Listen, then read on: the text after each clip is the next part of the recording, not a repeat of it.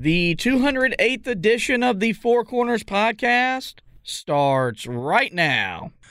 From the Basketball Podcast Network, this is the Four Corners Podcast. We win 54 to 53. North Carolina did it. North Carolina wins the championship. With 20 seconds left to play, goes back to Michael Jordan. Jumper from out on the left. Good. Fred Brown looking. Oh, to win. 35, the Tar Heels are going to win the national championship. Webber front court, Carolina with foul. He takes the timeout. They're out foul. of timeout. Technical foul. Technical foul on Michigan. They're out of timeout. And the party is ready to begin on Franklin Street. Gets it back out to head. Long outside shot. Short rebounded. May. It's over. 69-72. And how about them Tar Heels? They are the national champion. Pump fake for three. Too strong on the shot. That's it.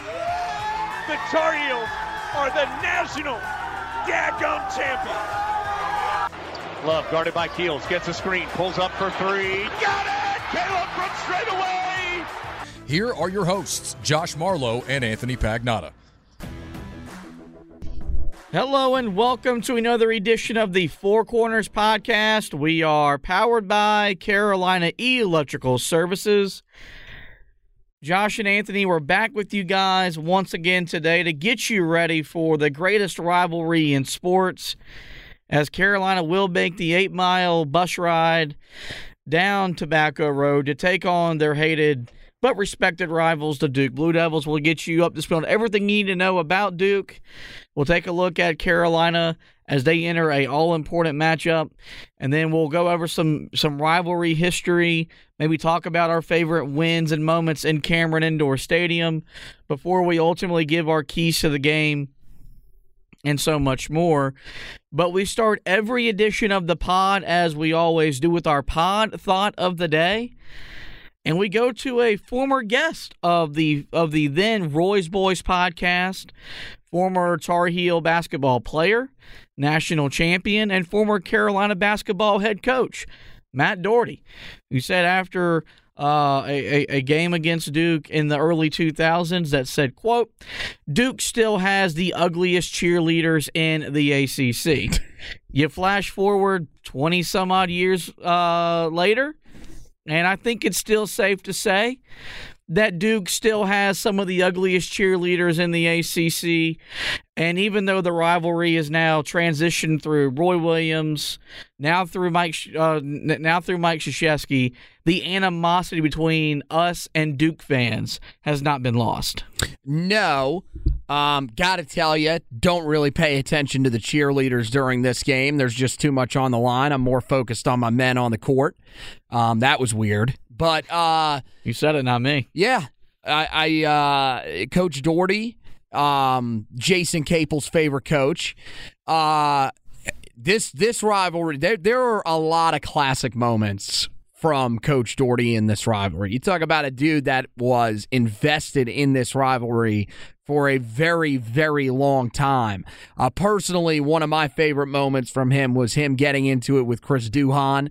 Um, I know that's not a moment I, I think that Coach Doherty is is is proud of at this point in his life, but I I just I I mean it it, shows just you know how this rivalry you know it it has a lot of animosity on both sides as you were saying. But again it's it's it's a it, there is a mutual respect between their two side the two sides because as we've said you know th- this is this is the greatest rivalry in sports. I don't even think it's close to be honest with you because you look at just how you know the how close these teams have been in recent years the margin of victory that these two sides have against each other within i mean it, was like the last 100 matchups. Now it's probably like the last 104 something like that matchups. Um it just doesn't get better than this. And for you know carolina they are coming off a year where yeah they lost the first of these two ma- uh, of the two regular season matchups to duke but they found a way to do the impossible, which was beat Coach K in Cameron in his final game ever there. That was a, apparently an impossible feat coming into that week, considering that uh, I, at times I wondered if Carolina was even the team playing in that game. Um, they didn't even mention that Carolina was there. I think at, I, I think there was a point where they did believe that the uh, the Duke players that were coming back to support Coach K were just going to suit up and play the current players. So Carolina found a way to win that one, and then they won the most important game in the history of the rivalry in the Final Four. Essentially, as many people have said, you know, ended the rivalry. And, you know, I, I think that this will be, you know, a continuation, a new chapter of the rivalry, but there's no doubt that Carolina still holds that card over Duke and forever will unless they meet once again in the NCAA tournament, which they probably won't considering, you know, they went how many years without doing so. Yeah, I'm glad you brought up that name of Jason Capel because we didn't dive into this in the Pittsburgh recap. You know what? He's not even worth it though. Well, and I, I think that was Like- the thing. Like I want to, I want to address is that like I didn't want to give that guy any more clout because at this point, that's all that guy wants. Is he wants people to, I don't know, feel sorry for him because he wasn't a good. uh he wasn't a very good basketball player. Like I know he was on the Final Four team in 2000. I know he was on that team that made that magical run yeah, you were a bench warmer. like last year's team that was also an eight seed in the tournament. But I mean, like, dude, you had Joseph Forte, Ed Cota, Julius Peppers on that on the on the floor. Those are the names that come to mind when whenever we relive that Final Four run. When we think of Jason Capel, we think of eight and twenty. We think of losing at home to Hampton. Hey man, he held that team together though. What a great captain that team had. And I can see now why that team struggled as much as they did. Their captain was soft as baby dookie. Like All right. I, I mean, I just and and here's here's the other thing. Like you take a run at Coach Doherty. By the way, currently a coach right now for Pittsburgh. Uh, real great example for your players. Yep. So if they if they really wanted to and they wanted to call you out for being a terrible coach, they could go ahead and do that, right? Um, which I mean, I got to be honest with you, don't open that door because you think that some of the guys that have rolled through there in recent years prior to this year wouldn't say you were a garbage coach. Uh, App State, dude, there's people in the App State program that think you almost ruined the basketball program, almost took basketball away from that university. You were that damn shitty. But yeah, All right. he got yeah, he got me cranked up. But I mean, look, man. I just you're going after a dude in Matt Doherty that look, people took exception to what he did in his time at Carolina, but Coach Doherty's a national champion. What the hell do you have to show for your career there? Nothing. You don't have anything. Apparently the number 25 jersey, which most people forgot you even wore, dude. Like I just I don't really get it, man. I think I mean it's just if you don't feel loved by the university, then great, man. Join a small list of guys. Like if you want to be in the same category as Larry Drew, then go ahead and enjoy that. Because I mean, if if you're wanting to ride and die with your brother over there at Pittsburgh, eh, yeah, enjoy that ride. Where where is that going to take you? A first round tournament appearance? That's probably about it. Yeah, it's just um I I think he wants people to feel sorry for him.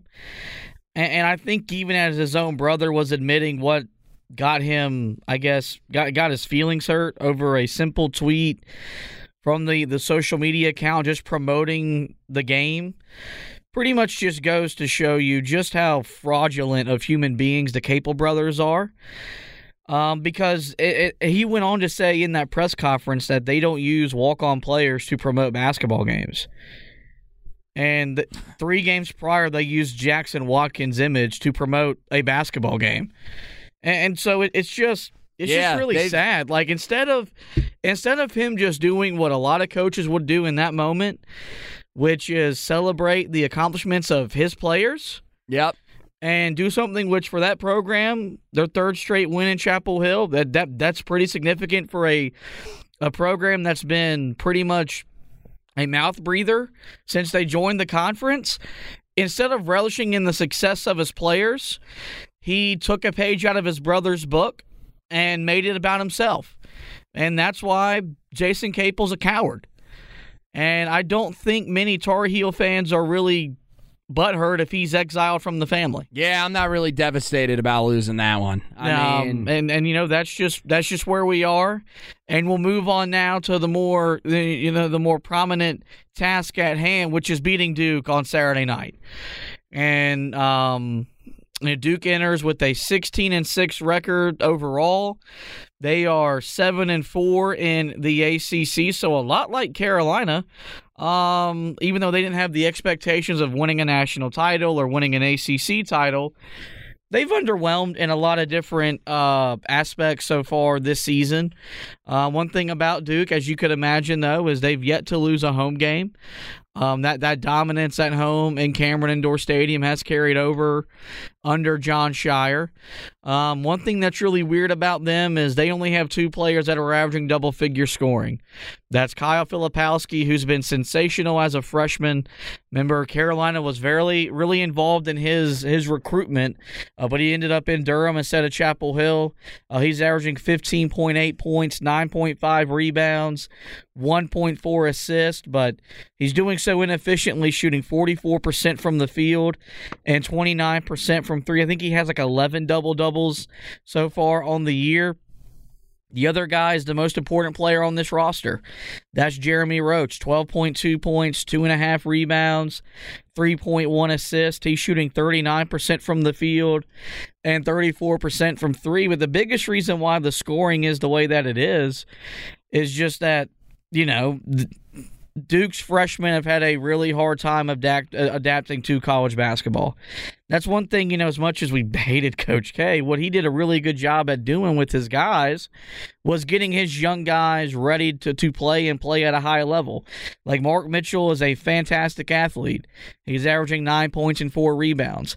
Tyrese Proctor is emerging as a really big part of what this team's doing averaging, you know, 8.9 points. Dariq Whitehead, 8.4 points. And then arguably the most talented guy on the roster, Dereck Lively, who of course has, has battled injuries and stuff through the like, just over 4 points and 4 rebounds per game. So even though the numbers maybe don't lend you to believe, this is still probably just from a pure talent standpoint, the most talented roster Carolina has seen so far and uh, after their win the other night at home against Wake Forest, Duke is starting to play their best basketball of the season, something we thought about Carolina until they lost the other night to Pittsburgh. According to Joe Lunardi's latest NCAA tournament projections, uh, he does have Duke right now uh, slated to be a five seed in the tournament.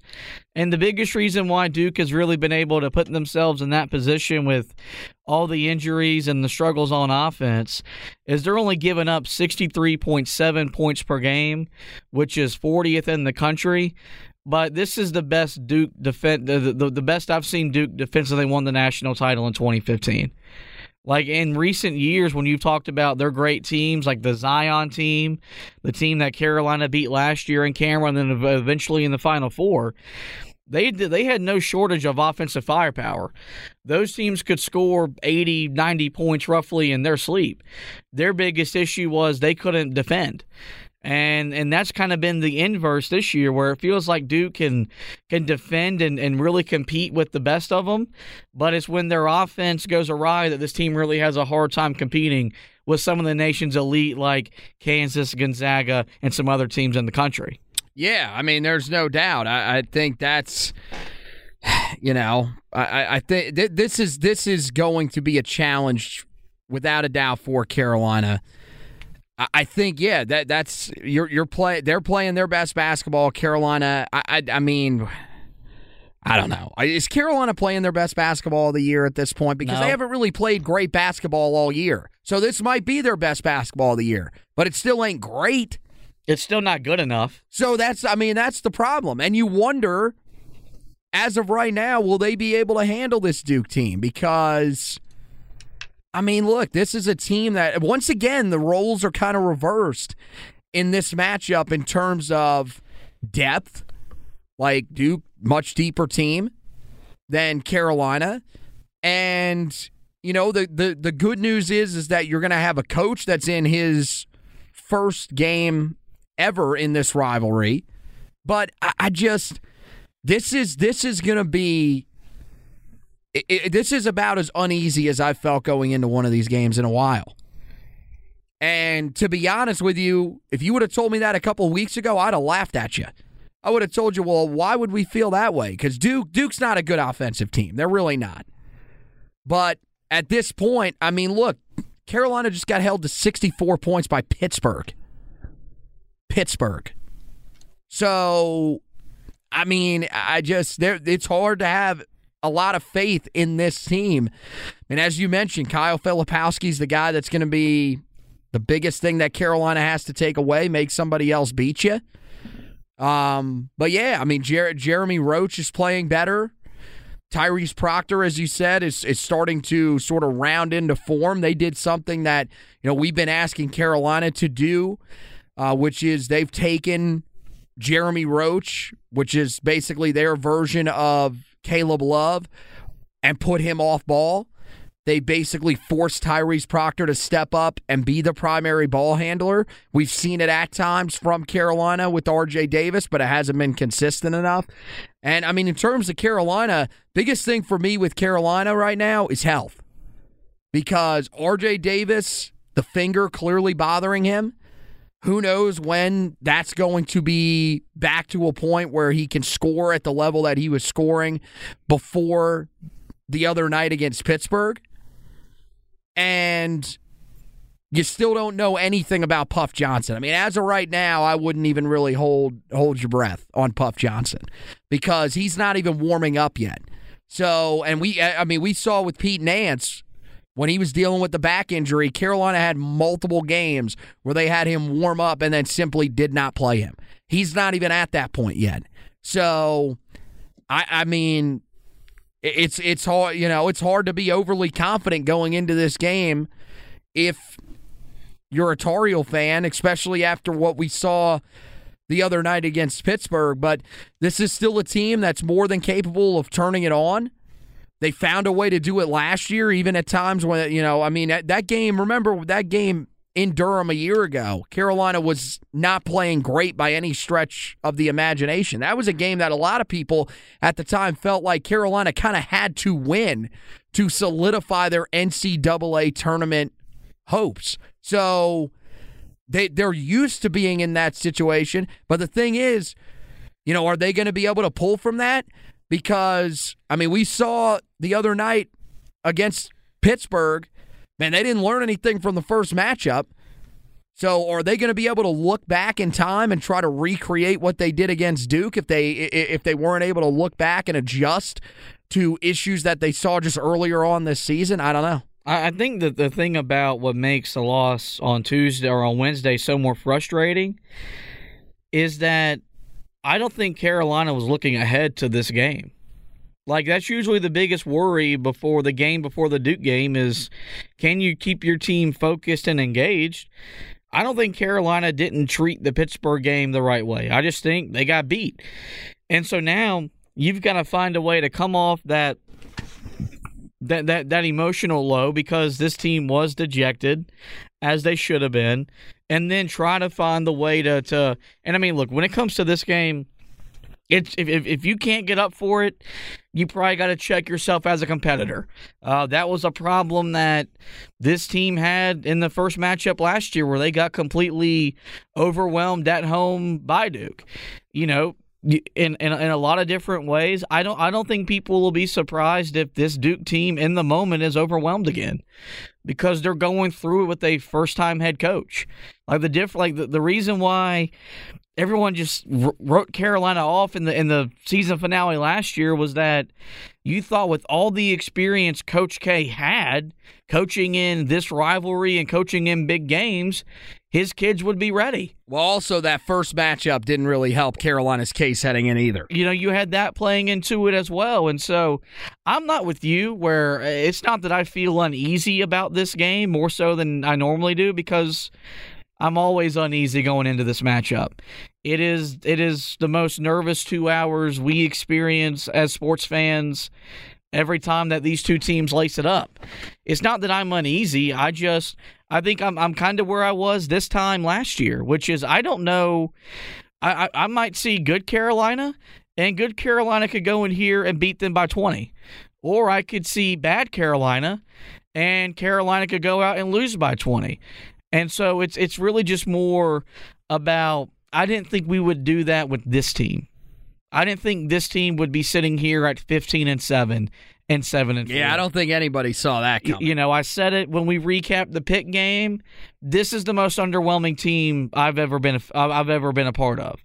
Carolina's had much more worse seasons. They've entered this game with a lot more worse records, but this team has definitely been the most underwhelming. But the good news is, is that they can draw back on that experience of winning in in Durham last year in in a game that was kind of make or break for their season. And you know, believe it or not, folks, Carolina's kind of in that same boat again right now, where they've got to get some momentum. They've got to start stacking some some really good wins.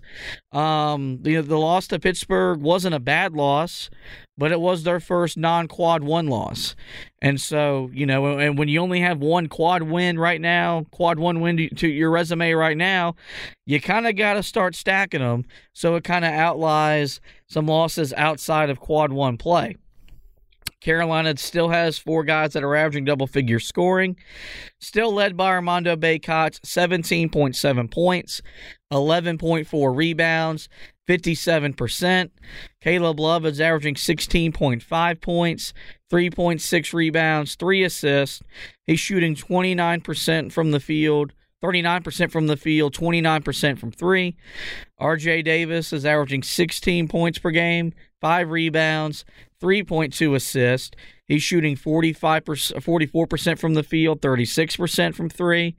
Then you've got Pete Nance averaging 11 points, 5.9 rebounds, 46% shooting from the field, and 34% from three. Carolina as a team does average 18.1 made free throws per game. That's fourth most in the country. They average 24.7 free throws attempted per game. That is fifth most in the country. And the Tar Heels do average 39.3 rebounds per game. That's 21st in the country. We take a look at the rivalry overall as a whole here. Um, just some of the really key notes. Um, Carolina does lead the all time series 143 to 115. Um, they do own the largest margin of victory in the series when they won by 37 points all the way back in 1921. You ever seen that footage, by the way? I have not. It's fantastic. Yeah. Crystal clear. High def. 4K. That's impressive, man. I that that did somebody go back in time and get that or I was just being smart, but Oh, I know. I'm just kidding. Did you really were you not able to pick up on the sarcasm? I thought there? I did a mean, really good job selling you on the fact that there was footage from 1921. I actually did believe that there was footage, but I thought that it would probably have to be looked at on one of those old time movie reels that you would have to crank yourself or something like that. Um, Carolina does own the longest win streak in the series of 16 games. That was back all the way in 1921 through 1928. In Durham, Carolina is a respectable 50 and 55 all time, and they are 40 and 46 in historic Cameron Cameron Indoor Stadium. Is it too easy to say that the win last year was the the best, your most favorite win over Duke in their building? I mean, pro- no. I mean, I would say that most people would probably agree with that because you ended. I mean, it's got to be at, at least in college basketball terms, it's your most hated person. It may be the most hated person for many Tar Heel fans in all of sports. Yes. So, yeah, I mean, you, you in front of 96 of his former players in what was supposed to be a special moment for him. As I mentioned, a, a, an event that was covered as if Carolina was not even playing in the game, as if it was the Coach K Invitational. Um, Yeah, it's hard not to have that number one. I mean, look, there's there's plenty of other special moments that we talk about almost every year, but for last year to be as special as it was, I think it is just it, it's it's incredibly hard to top that. Yeah, no, it, it, definitely is. But you know, the thing about this one is that if Carolina goes into to, to Cameron and wins, you you get to give Jon Scheyer uh, an L to start off the rivalry. And I mean, look, these we're, we're two dudes that we grew up when Jon Scheyer was a big part of that Duke basketball team. I watched him win a national championship the year after we won a national championship. Although Kyle Singler was probably the most hated Duke player on that national title team, uh, yes, Scheyer was right there with them because of some of his antics and stuff like that. I might have shared this story with you guys back earlier in the preseason when I covered ACC Media Days. But the radio station that I worked for, we had him on. And I was I was like the greeter for the station, and so when he came making his oh, way, boy, wow! To no, the, uh, no wonder these coaches don't want to talk to us this season. When he made his way to the table to uh to, to talk with our guys, you know, I got up and, and introduced myself and shook his hand, and the best part about it was like when we shook hands and we looked each other in the eyes like men, I'm pretty sure he knew I hated his guts. and, and that and that gave me that I had a sense of pride in that because even in the moment of utmost professionalism where I'm having to talk to a guy that I absolutely loathe and a guy that I absolutely want to kick his butt every time that my team was on the same floor as his team. He still knew that I hated him. And that's that's how I feel. Like so many Tar Heel fans probably don't feel the same way about Duke now that Coach K is gone. Speak for yourselves. Because they hired a guy that I absolutely hate. So hating them is going to be a lot of fun with Jon Scheyer. He's he, he's he makes faces on the sidelines that make you want to laugh at him. He's got a let's call it what it is. He's got a punchable face. He's got a face that deserves to be punched because I don't think God could make someone that naturally ugly. But that's what happened with Jon wow. Scheyer. Wow. And, and, so firing shots. You know, I'm I'm really excited because you know the media and we're a part of the media, but the media has told us for 10 years now this isn't the best rivalry in college basketball. That's Louisville, Kentucky, even though they usually play it on a Friday at like 2 o'clock. Uh, Whereas this game is going to be I gotta be Saturday at 6.30 and the whole country watching. I got to be honest. Did anybody, does anybody right now remember the result of Kentucky Louisville? Clearly, Kentucky won because Louisville is terrible. Although they did win last night, which is stunning. Should hang a banner. Um, yeah, nobody, nobody, nobody knows anything about that rivalry. This rivalry. Well I mean, I'm, I'm pretty sure Kentucky people know a lot about it. I mean, but what I'm saying, I'm saying for this year. Oh, does anybody do you remember the result of that game offhand? No, no. Nationally, people will remember the result of this game, and I get it. Look, I, I'm, I'm with you definitely dislike Scheyer. I, I don't, I mean, hate, yeah. I mean, he's in that category. I, d- nothing will compare to Coach K. No, nothing will ever compare, Coach, but there's still some vitriol to where I want to kick his butt and rub it in his face. Well, of course, he's a former Duke player, and he looks, he looks like a Duke basketball player. He looks like a typical guy that Coach K recruited in the mid 2000s. He fits that perfectly. Um, but I mean, look, it, it, it's. I know a lot of people are feeling that. That's one of the interesting things about this game. There are a lot of people that are probably going to be saying, yeah, you know, it just doesn't feel the, the, the same heading in. Because, yeah, Coach K was a dude that, I mean, by this time, we would be lining up the rat jokes. We would be starting to throw those barbs out there. But my thing is, is look, the rivalry is still there. It's mm-hmm. still you're still going to see the back and forth between the players. There will be guys that you will that that you probably don't know about their attitudes coming into this game that will get on your nerves during this game.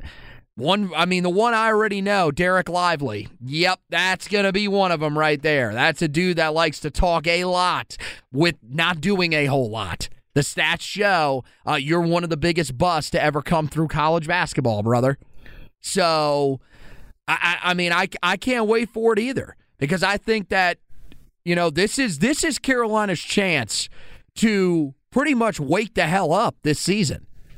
Like after this, if you lose this game, you you have to wonder based on following because if they lose this game, I personally, if they lose, I find it hard to believe they get blown out like they did in the first game last year. I mm-hmm. don't see that happening. But if they lose, you then have to follow that game up at Wake Forest. You said it, a lot of desperation for Wake Forest. They badly need a win. And I mean, if for some reason Carolina goes 0 for 2 in this stretch, you are talking about a team that probably is on the outside looking in from the NCAA tournament. Yep. And that is uh, just, I, I mean, there are no words to describe that. Going from a number one team in the country to possibly not even making the tournament field. That's in, that. I mean, that would be absolutely embarrassing. So the biggest way to prevent that from happening, and I think as you said, I, I think it's not. To me, if they lose this game, it's not to say, well, they're out. They're they're they're not going to make the NCAA tournament eventually. You win this game I find it really hard to believe you don't make the NCAA tournament field. Really, no matter what happens the rest of the way, unless you lose to like Notre Dame and couple it with a, a another bad loss or two down the stretch. All right, guys, we have set the scene. We have got the, the, the stage ready to renew college basketball's and sports' greatest rivalries. We're ready to write a new chapter with some ink. So, what we're going to do, we're going to take a quick break. We're going to get you the latest offer we have from DraftKings where you can go and use this promo code to make a bet on this game. And then when we come back, we'll give our keys to a Carolina victory over Duke. That's coming up next on the Four Corners podcast, back after this message from DraftKings.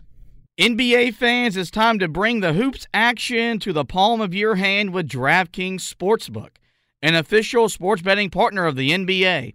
This week, new customers can bet $5 and win 200 in free bets instantly. Plus, for a limited time, all new and existing customers can get a no sweat same game parlay every day.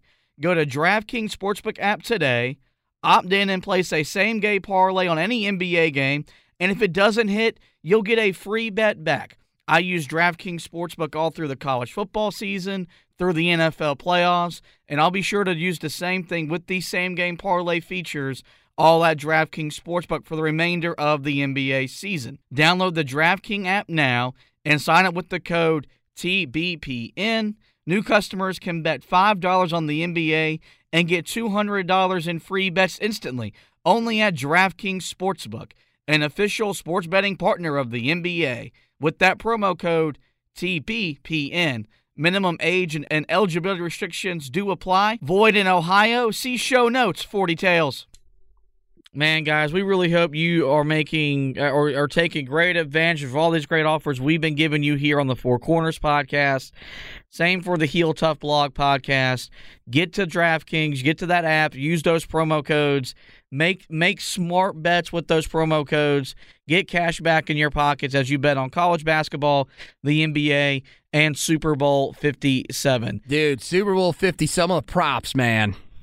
I'm not a betting man. I haven't been for a while until DraftKings came along and I signed up. Uh, I may have to I may have to jump in on some of these prop bets, man. A few of these. Usually I'm a I'm a one I'm a one bet type of guy, but I got to tell you, I'm pretty intrigued by some of these. So let's dive into our keys to, to the game. And the first one I think is pretty obvious. And, you know, I have it listed as as Carolina as contained Filipowski. Yeah. I'm gonna go ahead and just broaden it. Carolina's got to win the battle on the inside, um, because Dereck Lively, who has underwhelmed for the majority of the year because of injuries and just dealing with the hype and expectations, he is starting to come on. But Duke's best player is Kyle Filipowski. Carolina's best player is Armando Bacot. Yep. It feels like whichever of those two guys has the better game, you probably see that team coming out on the winning side. And you know, I, I, know you had some criticism for Armando Bacot following the Pitt game, but that was deserved. I mean, he was three of ten from the field. He missed six free throws, and he had a costly travel at a point in the game where Carolina couldn't couldn't afford to turn the ball over. But this is the type of game he lives for. Uh huh. Um, this is the type. I mean, you know, we're talking about his legacy and how he's still riding that and stuff like that. And you got to realize if if he goes in there and leads Carolina to victory he goes three and one in Cameron. I mean, that's that's about as good as it can get unless you go 4 0 like Tyler Hansbrough, Danny Green, and those boys. And so, especially coming off a bad game the other night, you know he's going to be motivated. And he had a bad game and he still had a double double. Like, you know, he was. Seriously, he yeah. Still, he still made winning plays to give Carolina a chance to win the game. And so, I was talking about it with our P1 today at, at the station, Colin Hoggard, because defending Filipowski is going to be unique. Yep you, you can't really put you really shouldn't put Armando Bacot on him. The thing about Pete is Pete has done a really good job at times at being an individual defender. He suggested that we use Leaky Black, a guy that, you know, because if you put a smaller guy to guard a bigger guy, you know, on the you know the perception is that that doesn't work it works really well because that smaller guy can get up into his body get up into his chest and really impact him and make him uncomfortable on the court and get inside their head. They just can't let him get into any sort of an offensive rhythm. They did such a good job of that last year against Paolo Banchero and AJ Griffin two dudes that torched Carolina in Chapel Hill a year ago in Cameron, they were able to flip the script. And so I think if Carolina rides their horse in Armando Bacot and just lets the big fella take them to victory, and on the flip side, they do what they got to do against Kyle uh, Filipowski. Like the, like the dude's going to get his fair share of points and rebounds. Yep. He's, he's too doggone good a basketball player. But you can do some things to limit the impact he has. And I think as long as, as Carolina wins the battle in the interior, I think that's step one into coming away with a much needed win at Duke. Well, I think when it comes to taking away Filipowski, it's probably a two man job here. You're going to have to have times where Pete Nance is on him. But yeah, you'd probably like Leaky Black to be the guy that in in most cases is the one guarding him unless there is somebody else that is killing you. Um, because i think look pete should be able to handle mark mitchell you would imagine. I mean mitchell's six eight. Um, but but I mean, Pete is just going to have to come ready to play in this game. Uh, another game where not having Puff Johnson, and it seems like that's probably the direction that we're heading based on what I said earlier.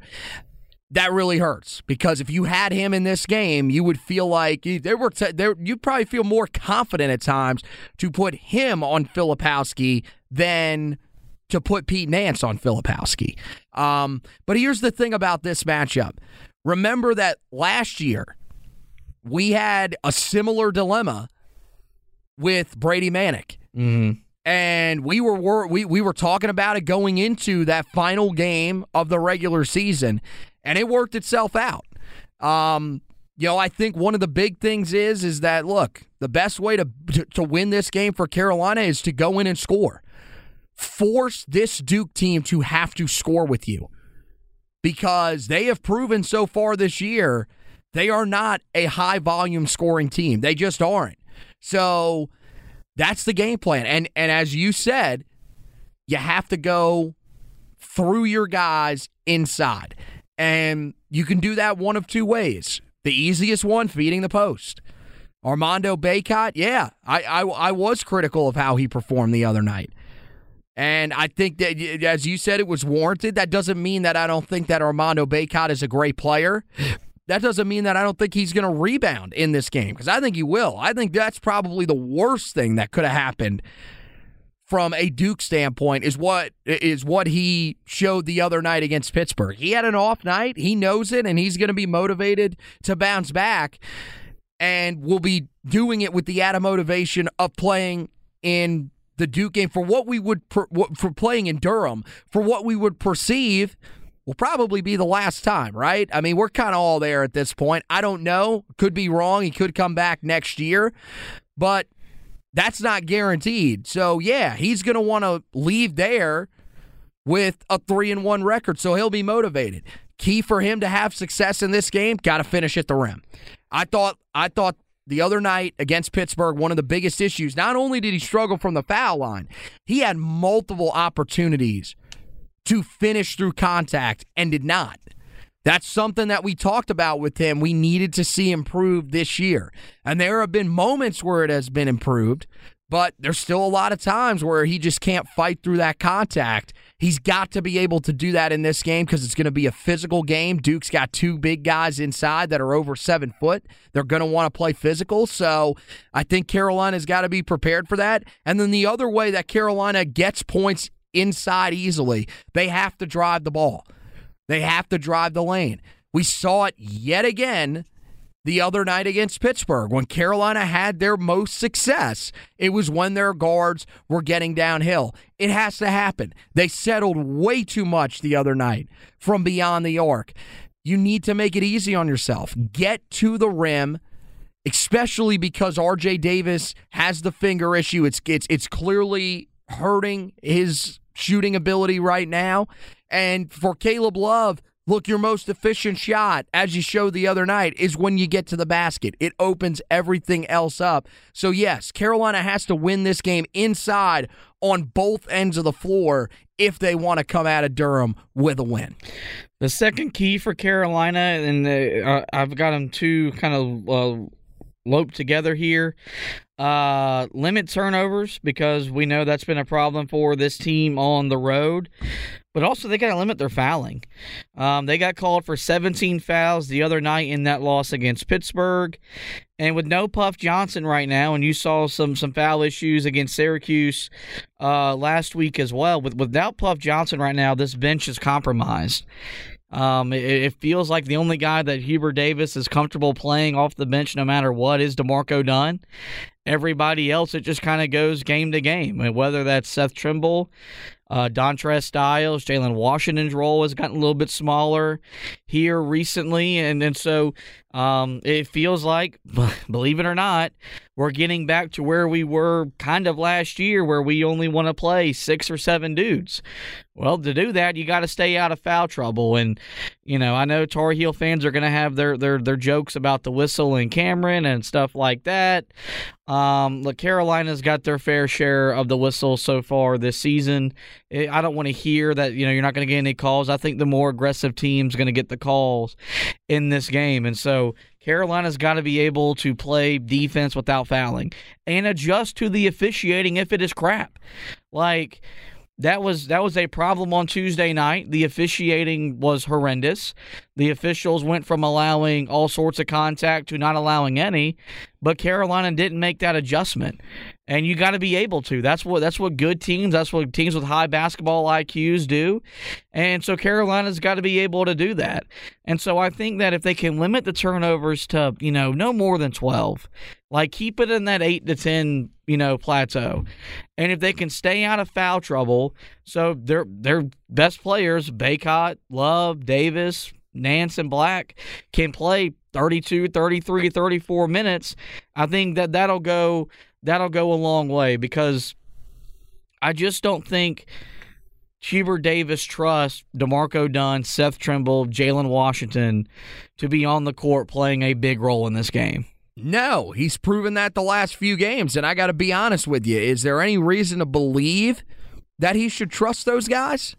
They haven't exactly been great. I mean, Jalen Washington, I understand some of the animosity that people have towards his minutes being cut because I think for the most part he's done some good things, uh, but but really it's on the offensive end. Defensively, we've seen there are times where he can get pushed around a bit.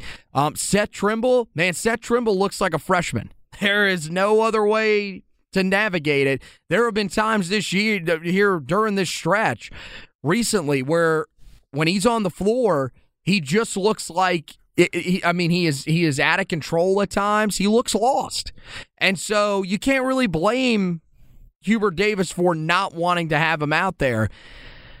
So yeah, you're down. Basically, you, you really only trust six guys because yeah, D'Marco Dunn is the one guy that you trust off the bench right now, and this team isn't even as healthy as they were when they went to that's the, the, basically that six man group a year ago because RJ Davis is not fully healthy. So there's a lot of things that Carolina has to navigate. Staying out of foul trouble, absolutely crucial. Um, and hopefully, you would imagine this game will not be called as tightly as that game was the other night against Pittsburgh. But you never really know. It's a rivalry matchup. Things can get chippy. I think that was part of the reason that the game was called as close as it was in that second half, was because after the double technicals were issued, the referees were afraid of things getting out of hand. And so they decided, let's call every little thing possible. But look, the, the thing is, is don't even let the referees get involved in this game. That's that's another big thing for Carolina because a lot of people wanted to blame the refs as the reason that Carolina lost the other night to Pittsburgh. Wasn't the reason they lost to Pittsburgh. You were you shouldn't have even that team shouldn't have even been in the game. Yet again, you had a chance to put a team away and you failed to do it. So for Carolina, staying out of foul trouble, but avoiding uh, avoiding getting into a situation where the referees could potentially hurt you. Because look, it's not just Carolina where we've seen officials be involved in games. In Duke was involved in one of those scenarios here recently with Kyle Filipowski being punched in the throat by MJ Collins, and we've seen other games so far throughout ACC conference play where people have had real issues with the officiating. The best way to avoid that is to, you know, be be have a comfortable lead late in the game. And yeah, I, I think it, it's more it's more than possible for Carolina to do that. Um, you know, and then I, I mean, in terms of how they handle the rotation, I just I think I think it's you're you're you're going to try to play D'Marco Dunn as uh, you know at, at, a pretty good clip to give some guys a little bit of a breather. But I think you got to just lean heavily on your five guys. I really do. I think this is one of those games where you have to just stick with your your your starters for as long as you possibly can and hope they can carry you to victory. The last thing for Carolina to give themselves a chance is they gotta they gotta take better shots. They shot 35% the other night against Pittsburgh. The biggest reason why they were 5 of 27 from behind the three-point line. And that's that's been a that, that's been something this team has struggled with um, so far this season. They're on pace to be the third worst three-point shooting team in the history of the program. And the other two have also come within the last 4 years. And and you know, it's not that they're Carolina has good shooters. They've got they've got good shot makers. They're just not making shots right now. And at, at some point, Hubert Davis has got to he's got to reel in how many three pointers this team takes. Because the the the settling for shots is a big reason why this offense has been as inefficient as it's been, you know, throughout the season. Look, you look at some of their KenPom ratings and their offensive ratings and stuff like that, they're not bad but they're not where they probably should be when you look at the talent and the personnel that this that this Tar Heel team possess.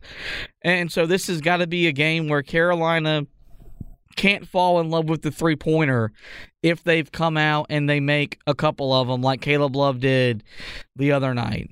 Their their their best offense is still playing downhill, forcing the issue, um, getting the ball inside to Armando Bacot, drawing fouls, and living at the foul line. It's the most efficient play in basketball. Is is is a, is a foul shot.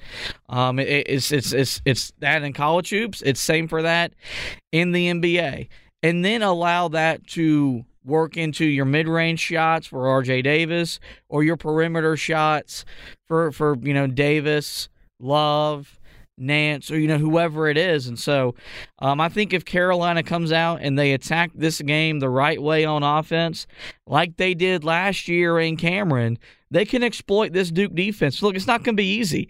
Duke's a really, really good defensive team. You could say them in the same breath as Virginia State, Miami.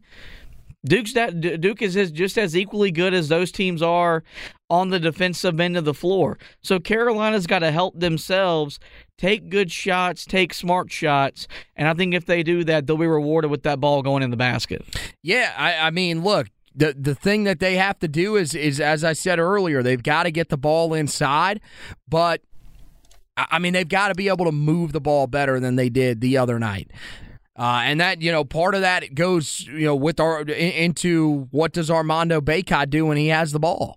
Because the other night, credit to Pittsburgh, they doubled the hell out of him, and he did a. Uh, uh, there were times where he just he, he backed himself into corners.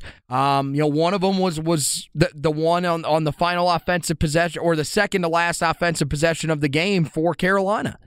Um, and he ends up turning the ball over, and it ultimately end up costing Carolina at the end of the day. So. I, I think you know they, they have to be smarter with the ball in their hands because yeah, you this is going to be a Duke team. They're they're they're an extremely good defensive team. They have to be. They have no choice because they're not the most efficient offense. And they're going to try to force everything offensively to go into the hands of Leaky Black. That if if I'm Duke, that's my plan. Make Leaky Black be the guy that beats you out of everybody. So, yes, Carolina has to force the issue a little bit inside. They have to get creative with some of their ball screens to free guys up. That's just what has to happen in this game. There needs to be a solid offensive game plan from the coaching staff coming into this one because Duke, an already good defensive team, is going to look back at that film from the other night. They're going to take some things that Pittsburgh was able to do successfully and add that to their game plan for this one. So the coaching staff has to have these guys prepared and ready to go. But really, you're right. Shot selection is going to be huge for Carolina. I think even more importantly for this one, you just have to make shots. The other night, you had some looks that you could have made. You just didn't knock them down. RJ Davis is hurt. You kind of need him to be able to be the guy that we've seen, that we saw before the other night. Because, as I said, he was Carolina's second best offensive player, if not at times their best offensive player for a majority of ACC play. And you need him to be that guy that can hit the tough shots for you in this one. You need Caleb Love to sort of build off of the last two performances.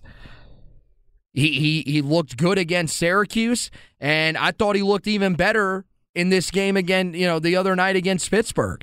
Now you need him to take yet another step. You need a relatively efficient night from him, and that will, will come if he is aggressive and drives the basket and takes what is given to him from beyond the arc. Because even the other even the other night, it felt like there were times where he was forcing things from deep when if if he holds on to the basketball and eventually, you know, gets the ball back after a reset, he could probably drive the lane and finish.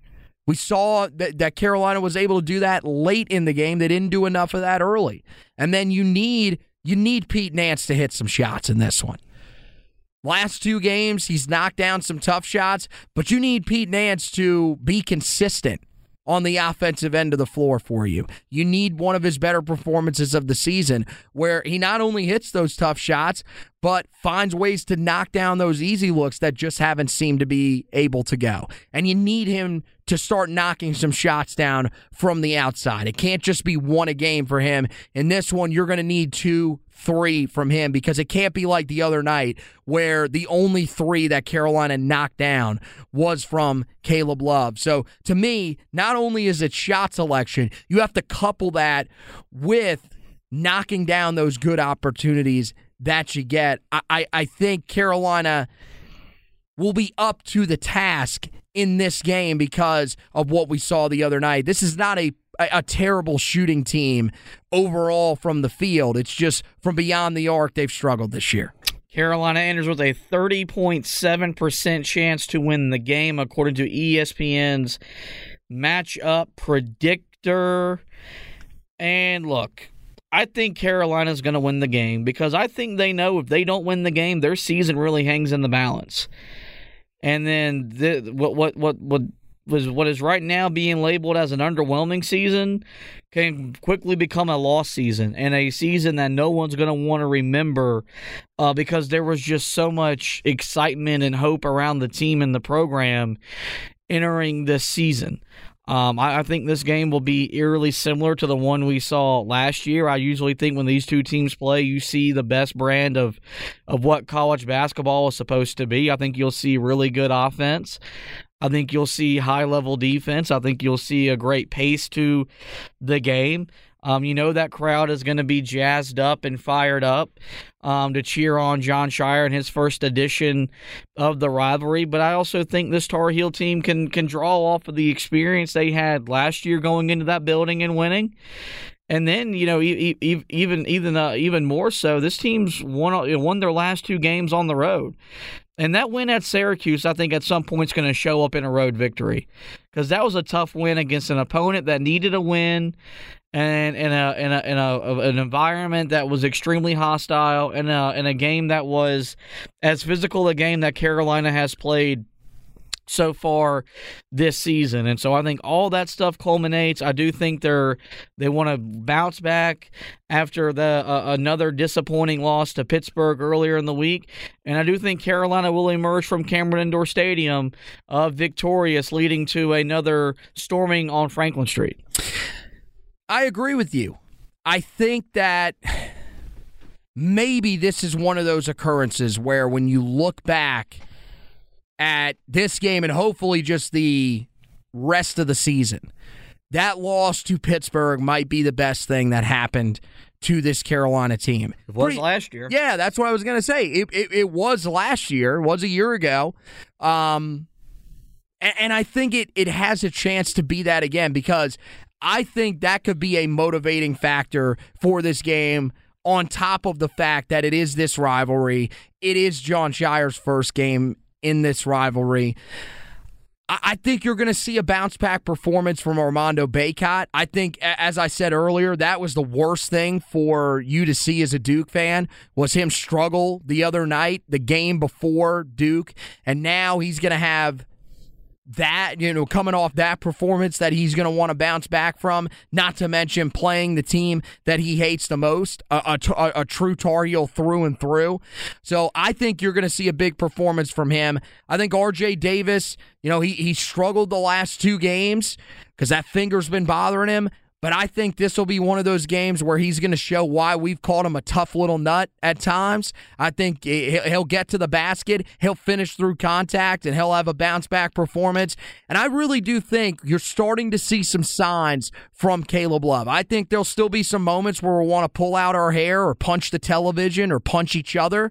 But I think that you'll still see enough moments from him. It feels like he's getting him enough of a rhythm to where Carolina will be able to trust him when they need him late. I think Carolina does a good enough job against Filipowski. I, I think, look, Leaky Black has been good defensively this year. He hasn't been the leaky black that we saw defensively at the end of the year last year. I think he's going to want to prove that he is still a high level defender.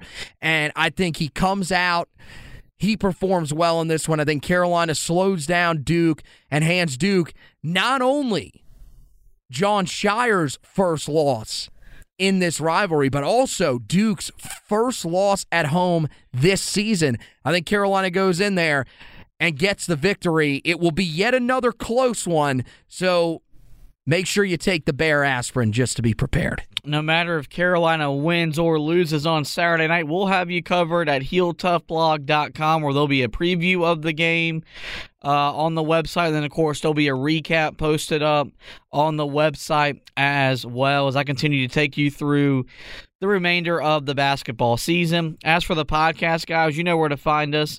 Uh, every major podcasting platform, just simply search the Four Corners Podcast and you will find us. We encourage you guys to rate and review the podcast, but more importantly, guys, we want you to hit that subscribe button. That way you don't miss any editions of the show throughout the remainder of the basketball season. But with that, guys, it is going to wrap up this edition of the show. Want to thank Anthony once again for hosting with me. Want to thank you guys for listening. And as always, go Tar Heels and go to hell, Duke.